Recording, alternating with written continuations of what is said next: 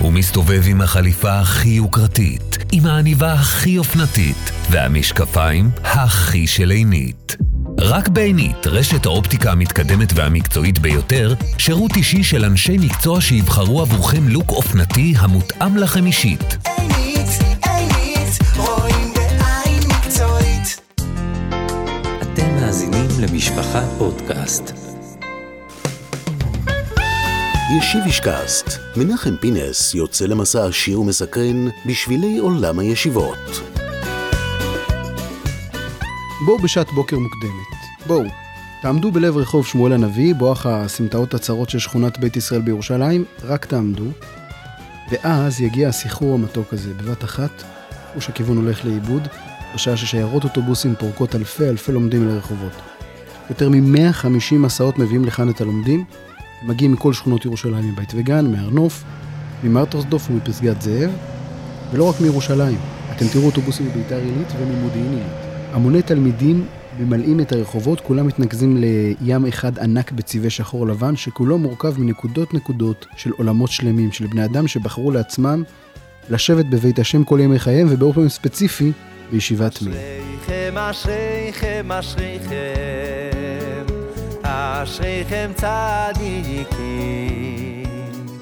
ואשריכם... אין מאפיין של הבחור אמיראי או האברך אמיראי, הוא בכל הסוגים והגילים, בכל מיני לבושים, בכל שפה קיימת, מכל גלות אפשרית, עד אין ספור אברכים ובני ישיבה נבלעים בכל בניין אפשרי סביב הכבישים הראויים, מרחוב בית ישראל ועד רחוב חסידי קרלין, מרחוב רבי שלמה מזוויל ועד רחוב העמלים. השיעורים הרשמיים שיישמעו כאן היום הם בעברית, יידיש, אנגלית, צרפתית, ספרדית, ודי בטוח שהחמצתי עוד כמה שפות, שכן ישנם בישיבת תלמידים מ-28 מדינות שונות. כאן, התורה אינה פוסקת 24 שעות ביממה, 7 ימים בשבוע, 365 ימים בשנה, או יותר בשנה מעוברת, וכאן זה משנה. אם גם תיכנסו פנימה אל אחד מבתי המדרש, הראשון שיזדמן לכם, אם רק תביטו במראה המיוחד הזה, אם תאזינו לשירה האדירה הנוצרת מקולות הלימוד הבוקעים מפי המאות או האלפים, הממלאים כל פינה אפשרית, על המדרגות ותחתיהם במסדרונות, בשולי ארונות הספרים, לא תוכלו שלא להתרגש. כולם כאן בשביל התורה. והדבר המפעים עוד יותר הוא שאף אחד מהם לא בא בשביל המלגה, כי במיר מעולם לא היה ממון מצוי. אה, עוד מהימים שבהם ראש הישיבה היה נודד ברכבות ברחבי פולין, ועוד יותר כיום כשהישיבה אוגרת פרוטה לפרוטה. יותר מזה, רבים מהאברכים האלה בעצם מוותרים על מלגות מכובדות יותר בבית מדרש קרוב לבית. כל זה בשביל ללמוד דווקא במקום הזה הגדוש והצפוף במיוחד, כי זה סוד הקסם שלו. אבל עכשיו, לפני שנדבר על הקסם של ישיבת מיר, תעצמו עיניים. אם אומרים לכם שיש מוסד עצום בין קרוב לעשרת אלפים תלמידים, במציאות הרבה יותר מכך, שביניהם גם יותר משלושת אלפים תלמידים שדורשים מעונות ללינה וחדרי אוכל. נסו לתאר את המקום שאתם מדמיינים. איזה קמפוס עוצמתי שחולש על אינספור דונמים, שטחי ענק, בנייני משרד וסגל, אולמות הרצאות ולימוד, מעונות רחבים, מאות אנשי צוות והנהלת ענק שמאצילי הסמכויות מטה. זהו.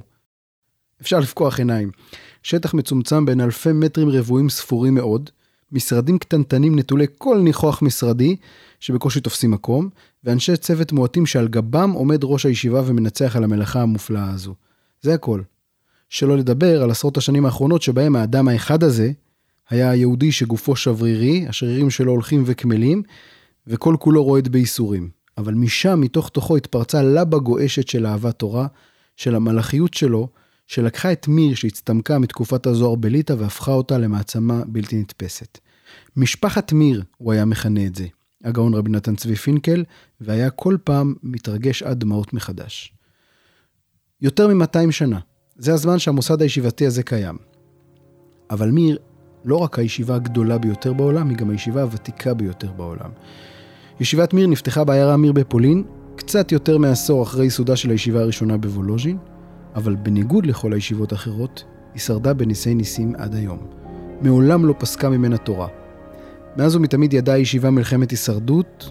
בתקופת מלחמת העולם הראשונה, עם כיבוש מיר בידי הגרמנים, אז בני הישיבה נדדו לתוככי רוסיה, מצאו את עצמם במינסק, בגלויות נוספות, וגם אז כל התורה לא עצר לרגע. בימי הזעם של מלחמת העולם השנייה, בזמן השואה האיומה, הבחורים נפרדו מבית המדרש שבו מאה שנים נשמע כל התורה והמוסר ללא הרף, ופנו הלאה לתחנה הבאה, אל וילנה החופשית מכיבוש נוקשה, ונתונה בלחצם של המדינות משני צדדים. משם הישיבה המשיכה אה, לעיירה קיידן, ולאורך הדרכים הם ממשיכים ללמוד וללמוד כאילו לא קרה כלום. גם לא כשהגיעה הפקודה לפזר את הישיבה, מה שגרם לתושבי העיר לעמוד בבית המדרש בבכי ולהתחנן שבני הישיבה לא יעזבו את העיירה. אבל הם התפצלו לארבע חבורות, מתפזרים בין אה, קרקינובה לקרוק, בין שט לבין רמיגולה. כל חבורה בעיירה קטנה אחרת, כל כמה עשרות בני ישיבה מוצאים להם בית מדרש ללמוד בו בזמן האימים הזה. העיקר שהישיבה לא תעצור. וכל אותו הזמן ראש הישיבה, אה, רבי אליעזר יהודה פינקל זצ"ל, היה יושב בעיירה אה, גרינקישוק, פועל משם יום ולילה שהישיבה תמשיך. עד שהוא אה, אה, עלה לארץ, עוד לפני אה, שהישיבה המשיכה בדרכה, ובעצם הכין אה, כאן בארץ את התשתית אה, להמשכיותה של הישיבה בירושלים. בני הישיבה המשיכו משם למסע הצלה מופלא וניסי. אה, הם עולים על הרכבת הטרנס-סיבירית במסע אל קובה שביפן, משם לשנגחאי שבסין. זאת עד שהם יעזבו את המזרח כדי להפיץ תורה ברחבי העולם, אה, ובית המדרש של הישיבה ייקבע בארץ הקודש עם מתי מעט שיהפכו עם השנים למעצמה אדירה. ובכל השנים הללו, בקרונות רתומים לסוסים, ברכבות, באוניות, מלווים אותם גם ארגזי אוצר הספרים עזרת תורה. כי שום גלות שבעולם אין בכוחה לנתק את תלמידי ישיבת מיר מהתורה. גם בירושלים, התותחים לא פוסקים, לא עם הכרזת העצמאות, לא במלחמת ששת הימים או מלחמת יום כיפור. אדם ואדמה לא יבשו. עם ישראל מוסר את נפשו על קידוש השם, ובני הישיבה במיר ממשיכים להילחם על הבעירה העצומה של התורה שלא תפסוק לרגע. ואז מתמלאים פתאום בתי המדרש, עשרות הופכים למאות, מאות לאלפים, אלפים לרבבות, אין מספר לתלמידי ישיבת מיר בבתי המדרש, והם הוגים בתורה באלפים. מכל רחבי ארץ ישראל, מארצות הברית, מאנגליה, מארגנטינה, מגואטמלה, מאיטליה, ממקסיקו, מצ'ילה, מבלגיה, מרוסיה, מספרד, מברזיל, מקנדה, מאוסטרליה, מעוד ועוד מדינות ברחבי העולם, שלכולם יש בחורים שלומדים במיר. יש אומרים שהסיבה לניסים שליוו את הישיבה, כמו ההצלה הניסית הזאת לשנגחאי, שזה סיפור שעשרות פרקי פודקאסט לא יוכלו להכיל אותו, זה בגלל העובדה שרבני הישיבה מעולם לא ראו איזה אתגר מיוחד להעצים דווקא את המוסד שלהם, גם בפולין ובליטא. אה, רבני הישיבה היו אוספים תרומות ודואגים על הדרך גם לישיבות מתחרות. תסתכל עליי, אמר פעם אה, ראש הישיבה רב נוסן צבי לבחור שלומד בישיבה אחרת וביקש רשות לאכול בחדר האוכל של מיר בימי בין הזמנים, שבה הוא יושב ולומד באחד מבתי המדרש של הישיבה. דבר שלמרות הקושי הכלכלי, שימח מאוד את ראשי הישיבה. אתה בוודאי רואה שאני חולב את השוש, המשיך נוסן צבי, ולמרות זאת, אני נוסע בכל העולם לאסוף כסף לישיבה. מטרתי היחידה היא שישבו וילמדו תורה. אז מה אכפת לי אם זה בחור ממיר או ממקום אחר? ואתה יודע, וזה לא רק ברמה של התלמידים. יש במוסדות חשובים רבים תמצאו כל מיני חילוקי דעות ובקשות ירושה שיוצרים אווירה שלא תמיד מלאה בשלווה. ובמיר יש הרי כל כך הרבה דמויות שלאורך השנים כל אחד מהם יכול היה לטעון כולה שלי או חציה שלי, ובאופן מדהים כל אחד דואג רק לכבודו של השני. ואולי אם תרצו, זה הדבק שמאחד את הישיבה ומעצים אותה לדבר הגדול ביותר בעולם. ואולי מדברים על הפן ההיסטורי, אז צריך לומר שוב, בכנות, כשהישיבה נפתחה בירושלים בשנת תש"ד, 1944 למניינם, אה, כחמש שנים מאוחר יותר כשהאוניות עזבו את המזרח והפליגו לישראל או לארצות הברית, עדיין מיר לא הייתה משהו שמישהו חלם שישוב. בבניין בירושלים היה בקושי מניין שהתפתח ככה לאט לאט, אה, וגם הם נכנסו כאמור לשגרת הלחצים של אה, ימי הקמת המדינה, אבל הלהבה הזו התפוצצה, זה גדל וגדל וגדל. כמה גדול? תחזיקו חזק. 90 שיעורים יומיים רשמיים ישנם כיום בישיבה, ב-39 בתי מדרש.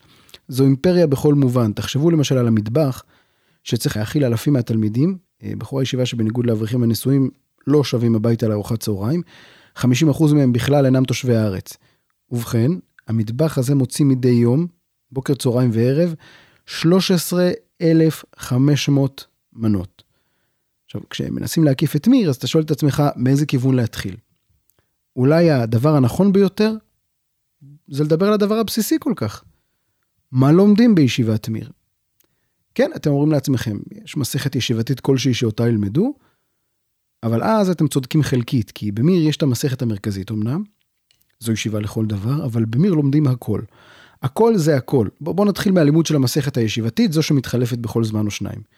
מגוון האפשרויות לכל אחד לבחור לעצמו את המקום שבו יוכל ללמוד את המסכת הנלמדת בשלל אופציות בלתי נגמרות, הוא ים, ים של תורה, מים שאין להם סוף, היצע עצום. מדהים איך אותה סוגיה נלמדת בכל כך הרבה אופנים, כי יש אה, חבורה שאוהבים ללמוד את זה יחד עם דברי הראשונים, יש כאלה שיותר לוקחים את זה לכיוון של אה, שיטתו של רש"י על הסדר, אה, חבורה אחת מספיקה כמה שיותר, חבורה אחרת לא יודעת אולי שיש בש"ס עוד כמה אלפי שורות מעבר לאלו שהם לומדים מדי יום שורה אחרי שורה.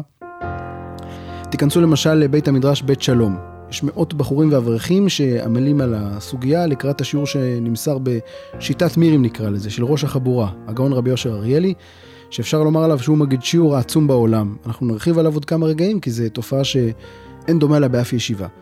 בבית מדרש סמוך תמצאו את חבורת לומדי הדף. הם לומדים את המסכת הנבחרת, אבל בקצב מהיר של דף ליום, דבר שראש הישיבה הקודם, רב נוסן צבי, היה מחובר אליו מאוד. לכו לאחראי הרב גוטפרב, הוא עמוס בתחנונים של מקום, רק תמצא לי מקום אחד, אבל כנראה הוא לא יוכל לעשות הרבה. בכלל, לבתי המדרש של מיר לא כדאי לאחר בהגעה לסדר, גם לא בדקות בודדות. כי האיחור הזה מקנה למעוניינים זכות שימוש במקום עד לסוף הסדר, ובעל המקום ימצא את עצמו בנדודים לא נעימים. במיר, או שאתה לומד, או שתפנה את המקום למישהו שמעוניין כעת לשבת וללמוד.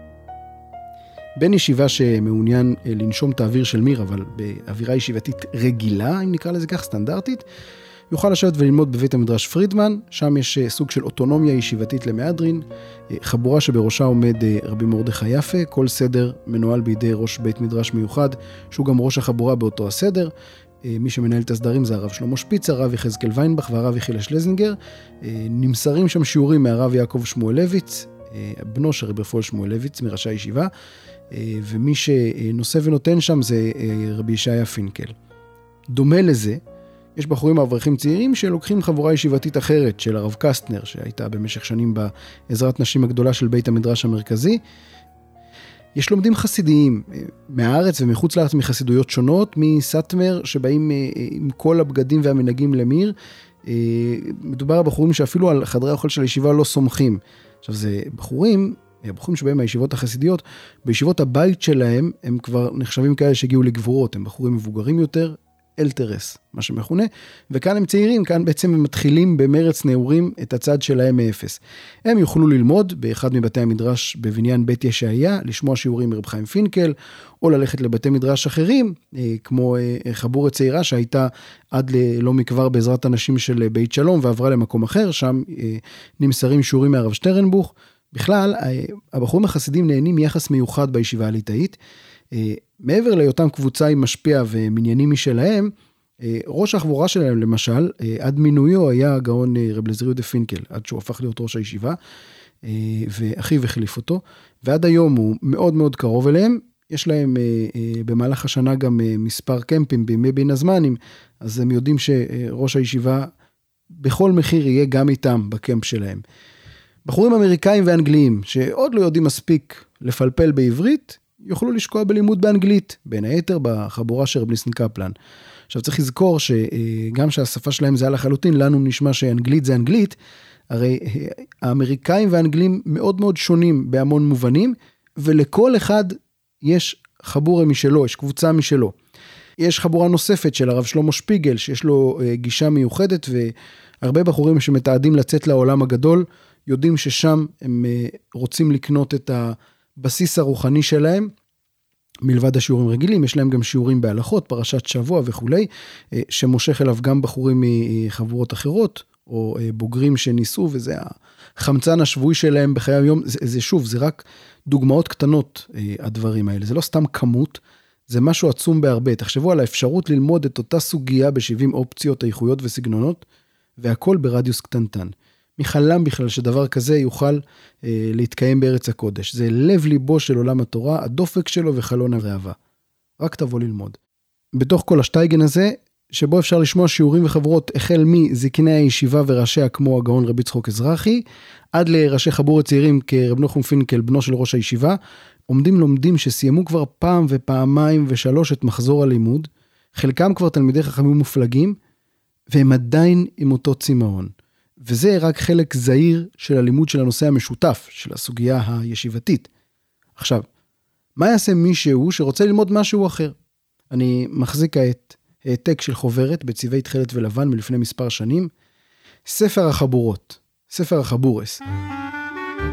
החוברת הזו מאגדת חלק מן החבורות שמתקיימות בישיבה ומספרת על מאות חבורות על כל מקצועות התורה. כל אחד יכול למצוא את החבורה שמתאימה ביותר לשאיפה שלו. רוצים ללמוד למשל הלכה, סוגיה מסוימת בהלכות העירובין, תוכלו לבחור בין חבורה שמתחילה בגמרא ובראשונים שדרכה מגיעים להלכה, או בחבורה שמתחילה מהטור עד אחרוני זמננו. גם בתוכם יש חבורה של פעמיים בשבוע לימוד עם הרי מקומות בסגנון שונה. יש לכם הזדמנות אם אתם מאוד רוצים להקיף את אה, מסכת כריתות בקצב של דף וחצי לשבוע בבית המדרש בבניין פינסקרלין, או ללמוד אה, אה, עבודה זרה, הלכות יי נסך, בבית המדרש פרידמן בצד שמאל. אם אתם מאוד רוצים, יש חברת בקיאות במסכת ביצה בבית המדרש נר גבריאל באנגלית או ביידיש. אם אתם ישראלים, אז סביר להניח שיותר תסתדרו בחברת בקיאות במסכת ביצה בעברית, שזה בעזרת אנשים של פינסק. נראה לכם פשוט? תוותרו על העולם הזה, תשקעו בלימוד בחבורת ש"ס של הגאון רבי בנימין קרליבך. ששם לומדים ש"ס, הספק של כמה דפים טובים מאוד בשבוע, בערך חמישה דפים, עם מספר חזרות כל יום על הדפים הנלמדים. עכשיו, לומדים את הדף שלמדת השבוע, חוזרים על הדף של שבוע שעבר, יש איזו שיטה מסוימת שבה הם בעצם אה, הולכים וזוכרים את הש"ס כולו. וזה חבורה אחת מתוך הקבוצה של חבורת ש"ס, יש כמותה עוד רבות. חבורה שבה סיימו מסכת ראש השנה ועוברים ליומה, עם הספק שבועי של ארבעה דפים, לא כולל טור ומשנה ברורה. יש לימוד ד' מינים להלכה, במערב בית מדרש נר גבריאל בראשות הרב שטרנברג. יש uh, טור שולחן ערוך באחד מבתי המדרש בצד שמאלו של הרב אלימלך אולך, יש דף יומי, ברכות, טבילת כלים, איזהו נשך, מקוואות, ידיים, מנחות, משנבורי, הכל יש. עד כדי כך שבעבר uh, הסתובבה הלצה שבטח יש גם כנראה חבורה של קבלה מעשית, אבל היא נסתרת. החבורות כולן קיימות אך ורק באישור ראשי הישיבה, שבוחנים את הצורך ואת העניין. מדי סוף זמן ראשי החבורות נכנסים אל ראשי הישיבה כדי לדון בנושא שיילמד בזמן הבא. כך אפשר לראות נגיד מודעה שבבית המדרש בית מנחם, אה, חבורת סדר שלישי יתחילו ללמוד פרק זה וזה לבירורים. אפשר לפנות לשני אברכים שמשמשים אה, אה, כראשי החבורה, וככה יש גם סוג של קידום מכירות, כל אחד לחבורה שלו. מדי סוף זמן, או בתחילתו, לקראת סוגיה, אז תולים הודעות ברחבי הישיבה לעניין את הלומדים להצטרף לחבורה הזאת, בשפה הזאת, בקצב הזה, מי שמעוניין פונה אליהם. אפשר לראות למשל בלוח המודעות מודעה של אה, חסידים העמלים בתורה של ידי ישיבת מיר לזכר ראש הישיבה, ולהם יש עכשיו איזה מניין חסידי. אפשר לראות את המפות השונות של בתי המדרש עם קשת צבעים מרהיבה, כל אחד זה חבורה אחרת, כל קבוצה והמיקום שלה. וזה גם מאפיין ומקטלג את ספרי הלימוד בתוך בתי המדרש. כלומר, יש מחלקה אה, מיוחדת באוצר הספרים, כמו שאמרנו, נקרא עזרת תורה, ש, שזה השם של אוצר הספרים עוד מימי מיר בעיירה. והאחראים האלה בספרייה מספקים ספרים לחבורות השונות לפי העניינים הנלמדים. זאת אומרת, ראש החבורה מעדכן את האחראי באוצר הספרים על נושא הלימוד. האויצרניק ניגש אל המחסן, שכמו כספות כאלה מלאות בספרים, יש שם ממש אלפי ספרים לפי קוד ומקום. אה, הוא במחשבים בוחר איפה לקחת מה, ואז הוא שם עליהם טיקט מיוחד, בית המדרש זה וזה, חבורה זאת וזאת, צבע מיוחד לכל אה, חבורה ולכל מסכת, ופשוט כל קבוצה יש לה בעצם את הספרים שלה בצורה נגישה. כל זה עוד בלי לדבר על סניפי הישיבה, כמו הישיבה הגדולה מאיר ברכפלד שבמודיעין עילית, בראשות אה, הרב נועם יצחק אלון, חתנו של רב נוסן צבי, שהחל לכהן לצד ראש הישיבה, רבי אריה פינקל זצ"ל, והיא מונה כיום כ-800 בחורים. זו ישיבה שבנויה ככל ישיבה, פשוט שייכת לישיבת מיר, כך גם הישיבה לצעירים. אבל כשאנחנו מדברים על ישיבת האם, אז אה, כמו ששמתם לב בוודאי, מיר מאוד חופשייה. במובן הזה של מגוון מסגרות, אה, ויש לה חבורות ובתי מדרש שמתנהלות בעצם כישיבה לכל דבר ועניין, מצד סדר השיעורים והחבורות. אבל יש משהו אחד, היא לא ישיבה ככל ישיבה במובן הזה של שנתונים, כלומר שיש שיעור א', שיעור ב' וכאלה, במיר אין שנתון, אין מחזור. בדיוק כמו שאברך בן 60 יכול ללמוד בחברותה עם בחור רווק בן 20, אל מיר מגיעים בחורים שכבר עשו כברת דרך בעולם הישיבות, הם כיום בוגרים יותר לרוב, חלקם מחפשים צורת לימוד שונה ורחבה יותר, אחרים מרגישים כזקני הישיבה במקום ממנו הם הגיעו ורוצים דף חדש ומלא רעננות לפני שיקימו את ביתם. אז בעצם, מה צריך לעשות כדי להתקבל? בין אם אתה בחור, בין אם אתה אברך, שמעוניין לבוא ללמוד רק בכולל, אתה דבר ראשון צריך לגשת אל הרישום. למשל, בראשית חודש תמוז השנה נסגר הרישום, היית צריך לגשת לכניסה לבניין המרכזי בתוך חדר ניקוי יבש, שזה גם משהו מעניין שיש מיר, יש חדר ניקוי יבש. בבוקר באים הטנדרים של אה, המכבסות, אוספים מהבחורים את הבגדים, אלו שלא עושים את הכביסות במקום, יש גם חדרי אה, כביסות באזור, ומחזירים אותם בצהריים לחדר מיוחד של ניקוי יבש, כל מכבסה יש לה את העמוד שלה, ובחדר הזה יש שלוש שעות ביום לקבל טופס רישום, אפשר לקבל אותו גם במייל, וזה אומר שגם אם אתה בחור שלמד במיר עשר שנים וכעת אתה רוצה להפוך לאברך, תצטרך לעבור את הרישום מחדש, כי גם השאלה היא לאן אתה הולך, כל בית מדרש יש לו את הכללים שלו, וכך בעצם עוד כמות מרשימה של בחורים ייכנסו השנה אל כור ההיתוך הזה ללומדי תורה. הניהול של המקום העצום הזה הוא סיפור בפני עצמו. עד לפני כחמש שנים ניהלה את הישיבה במשך עשרות שנים הרבנית בת ציון קרליבך, בתו של רבי בינוש פינקל זצ"ל ראש הישיבה, ורעייתו של הרב בנימין קרליבך, שיבדל לחיים טובים. כל היום שלה, 24 שעות, סבב סביב הישיבה. זה אומר סדר יום שכולל אה, ישיבות עם מפות אה, בנייה עם קבלנים בבוקר, וישיבות עם מפות לשולחנות עם העובדים בערב, עיסוק בתפריט השנתי, אה, מהניקיון ופריסה של ניירות טישו בערב שבת בכל המקומות שצריך, ועד כלה בכל מיני דאגה לפרטים קטנים או גדולים ומשכורות לעובדים. זאת הייתה המנכ"לות אולי הכי מאתגרת ומגוונת שיש. ישיבתנו הקדושה, מרכז התורה היותר גדול בכל העולם כולו עד ביאת משיח צדקנו. כך כתב מרן הגאון רבי אליעזר יהודה פינקל לפני קרוב למאה שנה, בזמן שבישיבה למדו למעלה מ-400 בחורים. הוא, הבן של רבי נתן צבי פינקל, הסבא מסלבודקה, הנהיג את הישיבה בעוז, כשכאמור הוא הקדים להגיע ארצה להכין את התשתיות להמשכיות שלה בארץ. עם הגעתו הוא התראיין גם לעיתונות המקומית, אה, פנה ללבבות בעולם וביקש לסייע לעוד ועוד ישיבות וראשיהם לעלות ארצה. וכיום כאילו לא השתנה דבר. המספר אולי קצת יותר גדול מ-400 בחורים, אבל עדיין זהו מרכז התורה היותר גדול בכל העולם כולו. ועדיין, לראש הישיבה קוראים רבי אליעזר יהודה בן רבי נתן צבי. וזה אולי הזמן לדבר על רבי נתן צבי פינקל השני. הדמות הזו שאפשר לדמוע רק מלהיזכר בה. אדם תמיר וצנום, שכל כולו רועד ממחלת הפרקינסון שלו, אבל הוא מלא חיות וחיוך, חי כל תלמיד ותלמיד. רבים לא יודעים שבעצם הוא לא המשך השושלת הטבעית של מיר. כן, הוא מאותה משפחה, אבל הוא בכלל נכד של אחיו של רבי אליעזר יהודה פינקל. סיבת היותו ראש הישיבה הייתה בשל כך שהוא היה חתנו הבכור של רבי בינוש פינקל, ראש הישיבה, בן דוד של אביו. אז איך הוא הגיע לזה?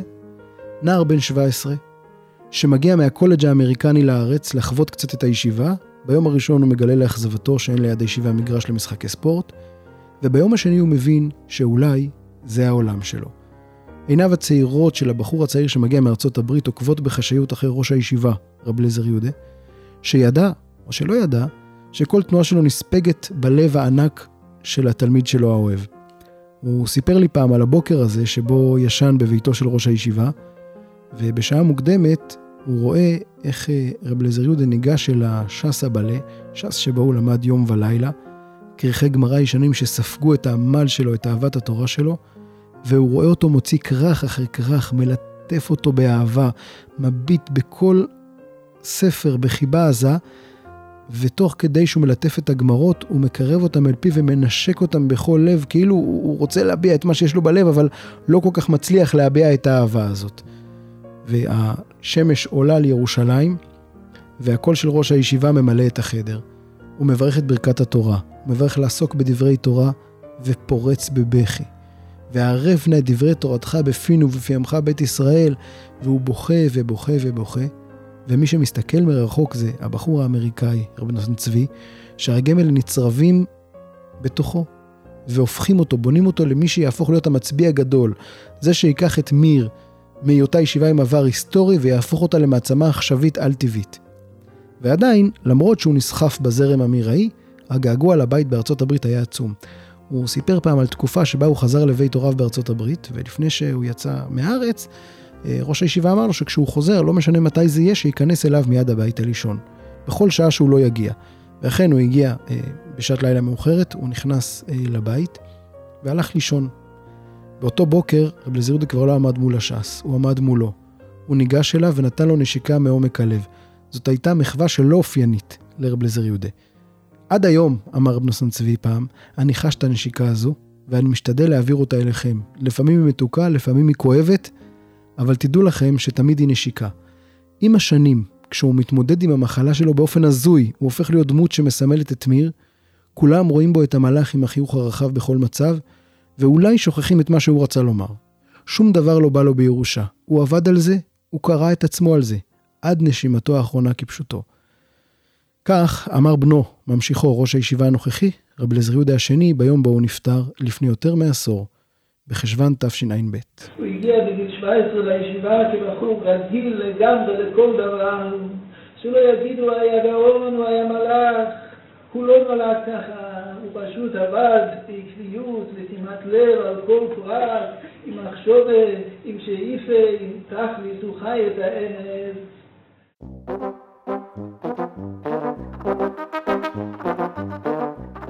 אם תהיתם כיצד נראה מגיד השיעור הגדול בעולם, זה בטח לא מה שאתם מדמיינים. יהודי לא גבוה במיוחד, עם פנים עדינות מאוד וזקן מלבין, שהולך בראש מושפל ובחליפה קצרה שבטח לא מעידה על אלפי תלמידים. עד לפני כשנתיים, השיעור שלו היה מסחרר את הרחובות כולם לקראת השעה שש בערב. בשנה האחרונה, זה כבר 12 ו-20 בצהריים בדיוק. דקות קודם לכן מתחילה מרוצה של לומדים מכל בתי המדרש לעבר הקומה שתחת האדמה בבניין בית שלום. מאות מקומות שמורים, אזהרות מיוחדות, מזכירות לא לקחת מקום שלא שלך. רבים ממלאים את גרמי המדרגות עד הרחוב כולו, ורמקולים די פרימיטיביים לפעמים, מעבירים את השיעור מלמטה. יש מקומות שהוא מעבר בשידור חי לתלמידים נוספים, וכך גם לשידור בעולם כולו. אנחנו מדברים על קרוב לאלף או יותר לומדים, שפיזית נמצאים במקום, גודשים אותו עד הרחוב עם דפים ועטים ומקשיבים, ועוד אלפים ברחבי העולם. אז מה בעצם מניע בחור מלייקוד בניו ג'רזי, או ממרכז הרב בירושלים, או בחור מסאטמר בוויליאמסבורג, שאפילו לא מדמיין איך נראה מגיד השיעור שהוא כל כך אוהב, לפתוח במרדף אחרי השידורים והקלטות של השיעורים ולהקשיב בשקיקה לפי סדר הלימוד. אם תשאלו את אחד ממאות אלפי הלומדים, תשמעו תשובות שונות, כל אחד מוצא משהו אחר, אבל יש מכנה משותף וזו הבהירות בסוגיה. צורת מסירת השיעור היא, היא מפליאה בפשטותה, אין דרמה או רטוריקה, אפס. רק קול נעים ועדין, שנע בקו ישר, לפעמים מונוטוני, ומבהיר את הסוגיה הסבוכה, שהופכת להיות הדבר הברור ביותר שאתם מכירים, וזה הסיפור כולו. וזהו פס הקול שמלווה רבים כל כך. פסקול שבמהלך השנים היה ביידיש, ולאחרונה גם בעברית, פסקול שממשיך גם בימי חופשה, לימוד שלא עוצר לרגע. להיות שרבי עקיבא החמיר על עצמו, כן לתת לעניים, אבל מאיפה יודע את הירושלמי? כתוב, נוהג בו באיזה סורי. ירושלמי מוסיף שחילק לעניים, מלאכת האיסי, הלוכי שם מצמחה לא זורעי. במהלך השנים היו רבים שהציעו לרבי אשר אריאלי להקים ישיבה, שמן הסתם הייתה הופכת לאחת הישיבות הגדולות בארץ, והוא התעקש, גם הוא, להישאר דווקא במיר. במידה מסוימת החלום הזה התגשם בשנתיים האחרונות, מגיד השיעור שהחל בגיל 26 ומסר שיעור במשך ארבעה עשורים, עומד כיום בראשותה של חבורה פנימית שהיא מעין ישיבה בתוככי ישיבת מיר. בניין בית שלום שהכיל כמה וכמה חבורות פנימיה וחדר אוכל הפך כולו לרשות תלמידי שיעורו של רבו של אריאלי. יש שתי קומות שלומדים, שלימודם עוסק סביב הסוגיה שלו, בקצב שלו. חדר אוכל פנימיה של התלמידים, יש להם אפילו תפילה משלהם, וחלוקה לקבוצות של ישראלים וחוצניקים, חסידים וליטאים. והשיעור הזה, שהוא כאמור השיעור הגדול בעולם, עדיין רק אחד מכמות עצומה של שיעורים הנמסרים במיר. אחד הדברים המיוחדים בישיבה הזו, זו העובדה שיש בה עוגנים יציבים ללומדים כולם, החל ממעטפת של דאגה לאברכים, בצורת חלוקות אה, של ירקות, בשר חד פעמי במחירי עלות מדי שבוע, גמחים מסוגים שונים לכל דבר, ואפילו אישורים לארנונה. היה אברך בשם אה, אברהם בצלאל, שהיה דואג לקחת את כל אישורי הארנונה ולהחתים אותם בבת אחת, והוא היה לחבר מועצת עיריית ירושלים, וכיום כבר חבר כנסת. קרן צדקה גדולה של אה, המשגיח, רבי ניומין פינקל, לנישואי ילדים. בחור שמתחתן, יש לו למי לפנות, והוא מקבל עזרה. אברך שנקלע לקשיים, מיד יודע שיעטפו אותו. בחגים, ממש כמו מקום עבודה, יש תלושי קנייה, יש סיוע, מישהו תמיד נמצא איתך. תחושת המשפחה הזאת באה לידי ביטוי גם במשפט שיפגוש כל בחור ששבר בטעות משהו שהוא רכוש של הישיבה. הם נכנסים למשרד ואומרים, שברתי כיסא או משהו כזה ואני רוצה לשלם עליו, ואז הם יגלו, אולי לא צריך לגלות את זה, שאף אחד לא ייקח מהם כסף על נזקים שנעשו. זוהי הוראה של ראש הישיבה רב נוסן צבי, לא לקחת שקל מבחור. למה? כי הם חלק מהמשפחה. ובדיוק כמו שבמשפחה אם מישהו שובר, לא תיקח ממנו עכשיו פיצויים, כך גם כאן. זה דבר שהישיבה לוקחת על עצמה. כחלק מהמשפחתיות הזו, מחזה נפוץ יהיה לקבל שוקולד מהמשגיח. כן, כן, חטיף שוקולד שיהיה לקפה עם האישה, כלשונו לאברכים נשואים. המשגיח בישיבה הוא הרב בנימין פינקל. אם אתם רוצים את השושלת כולה, אז רב בנימין שבתאי הוא בנו של רב אריה פינקל, בן רב חיים זאב, בן רב אליעזר יהודה, בן רב נתן צבי פינקל, בן אחר בן, בכור אחר בכור, לאבי השושלת מרן הסבא מסלבודקה. בשנים האחרונות הנהגת הישיבה הפכה לצעירה יותר, לא שהדור הקודם התמנה בגיל מבוגר מהם, אבל בכל זאת, את מקומו של רב צבי תפס בנו, רבי אליעזר יהודה, ואת מקומו מנהלה הרוחני של הישיבה, המשגיח, רבי אהרון חודש, ממלא הגאון הצדיק, רבי בנימין פינקל. בחלק הזה המוסרי מדובר בשינוי דרסטי. המשגיח הישיש, רב אהרון חודש, היה בנו של רב מאיר חודש, משגיח ישיבת חברון מתלמידי הסבא מסלבודקה, והוא היה דמות שהייתה כאילו חלק מאופייה של מיר. הוא היה קשוח וחסר פשרות מצד אחד, ומלא רחמים ודאגה מצד שני. דמות של דורות קודמים. הוא הכיר היטב את הבחורים וכאילו ידע עליהם הכל. בכיסו נח מחשב כף יד, שהכיל את התמונות של אלפי בחורים, ואל תשאלו איך, הוא נכח היטב, היראה ממנו הורגשה בכל מקום. המשגיח הנוכחי לעומתו הוא עולם אחר ושונה. את התקיפות והאהבה החליפו רכות והמון שמחה, ואולי דווקא זה המכנה המשותף להם, לתת חיות, המשכיות, לא להתעכב על נפילות. מאותו מקום, הפך רבי בנימין פינקל לדמות שמגדלת תלמידים לא רק בהיכל ישיבת מיר בה הוא מכהן, אלא לתלמידים מעולם הישיבות כולו ואברכים שבאים לשמוע ממנו עצה ודברי עידוד. שומע הוועדים שלו רגילים גם למחוות. למשל, בשנה שעברה הוא חילק אה, מתנות שכל אחד ייתן לאשתו, ללמד אותם שחוכמת נשים בנתה ביתה, ולקראת ראש השנה הביא להם צלצלת דבש אה, ומיני מתיקה. הוא, שהיה ממקורביו של אה, ראש הישיבה האגדי, רב חיים שמואלביץ, מתנהג מצד אחד כאברך שומר סדרים, כאילו הוא אברך מראי רגיל, ומצד שני רבי, שיש בחורים חסידים שבאים אליו עם קוויטלח, וכשאתה מביט בו, מתפלל על קברי התנאים ומשתפך, אתה לא יודע אם הוא משגיח ליטאי, חכם ספרדי או משפיע חסידי, ואולי כל התשובות נכונות. פעם אחת, אחד התלמידים אה, טעה באוזניו על השילוב המוזר של תלמיד חכם בעל מוסר, ששופע הומור בלי הפסקה. אתה מתאר טוב את השאיפה שלי, הוא הגיב בציניות. זה למרות שהייתי אמור להיות עצוב, כי אני כל כך רחוק ממה שאני צריך להיות, ואני מסתכל על עצמי כמה אני צריך תיקון. אבל אז, הוא פתח בגילוי לב מרטיט. זכיתי להיות אצל אבא זכרתו לברוך, אבא חינך חזק, חזק, אבל היה שמחת חיים. העוני היה בבית, אבל לא הראה לנו את זה, והיה שמחת חיים. ואבא שימח אותי עם כל הרצינות שלו. לא, לא סוג עוני שהיה לאבא שצריך, אבל היה, הוא לא הראה לנו את הצמצום. היה, היה, אני לא יודע שהוא גמר את החודש, היה, היה ממש מצומצם, ואני מספר תמיד ש... כל אחד יש לו חוויות ילדות, החוויות שלנו היה לראות את החורף, שהבית מלא מלא נוזל, היה צריך דליים בסלון, לשים שיקבל את המים מהגג. זו היסטוריה מאוד ארוכה, איך, איך לספר את זה, ושמחה, היה שמחה עם הקשיים. צריך להשיג באמונה ובתוכו מהקדוש ברוך הוא, ולהיות עם תקווה, ולדעת שאנחנו, איך הסבא מסלבודקה היה מאוד מאוד מקפיד על אחד שפנים פניו זעופות. הוא טען כבר אולי לפניו, הוא אומר לי שאדם שהולך בפנים זעופות הזה הוא בור בשוסרבים, אצל השני גם צריך, אנחנו רוצים שלכולם יהיה שמח. ביום האחרון של זמן אלול או חורף, שבו מסתיימת המסכת, מתקבצים בני הישיבה בהמוניהם בחדר האוכל הגדול, וריקוד ענק פורץ מהם. סוג של ריקוד במקום שאין מקום לרקוד. אבל האושר, האושר על הפנים אין דומה לו. רבים כאן לא מכירים זה את זה. אולי רק פרצופים שחוזרים על עצמם והם כבר לא ישאלו אותם איך קוראים לך. יש רשימה שלמה של מדינות ושפות של קהילות וחבורות. וכן, גם בני החבורות האחרות הלומדות מסכת או עניין אחר משתתפות בסיום הזה. שמחת הישיבה יום שבו מתקיימת הילולת גומרה של תורה, והם עצמם יזכו לסיום משלהם בחבורה שלהם. עשרות סיומים של חבורות מגוונות יתקיימו ברצף, הם ייכנסו ויצאו בזה אחר זה לביתו של ראש הישיבה, והוא בעיניים נוצצות יחגוג עם כולם למעלה מ-200 שנות תורה. מושגים של עוצמה רוחנית, עולם של תורה. קיבוץ עצום של צמאים לדבר השם. באותו הזמן בדיוק, בתי המדרש ימשיכו להשמיע כל תורה, גם בשעות לא שעות. תוכלו לראות בחור צעיר או אברך מבוגר מתנועים בדבקות מול הסטנדר, ואין לכם מושג לפעמים כמה מתוק להם באמת. וזומיר של רב לזר יהודה בן הסבא מסלבודקה ושל המשגיח רבי ירוחם, הישיבה של רב חיים שמואלביץ של רב חזקאל לוינשטיין, של רב בינוש ורב נוסן צבי פינקל, של רב חיים זאב ורב אריה, של רב אהרון חודו, זאת הישיבה שבה למדו רבי חזקאל אברמסקי והרב וולבה, הגאון רב חיים פנחס שיינברג ורב חיים קמיל, וזומיר שבה לומדים כיום אלפי בני ישיבה ואברכים בני דורנו.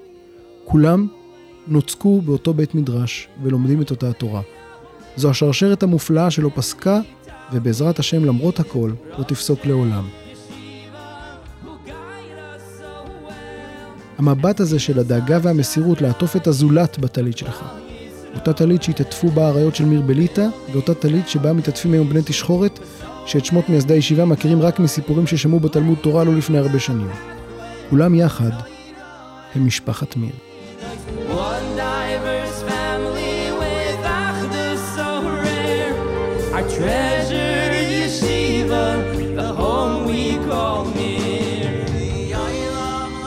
האזנתם לסדרת ישיבישקאסט מבית משפחה פודקאסט. מאחורי המיקרופון מנחם פינס. תודה לעורכת תהילה סיטון, למפיקה איילה גולדשטיין ולעורכת הסאונד שיראל שרף. אפשר להאזין לפרקים נוספים בכל אפליקציות הפודקאסטים, באתר משפחה ובקו הטלפון 02-6523-820 בשלוחה 42.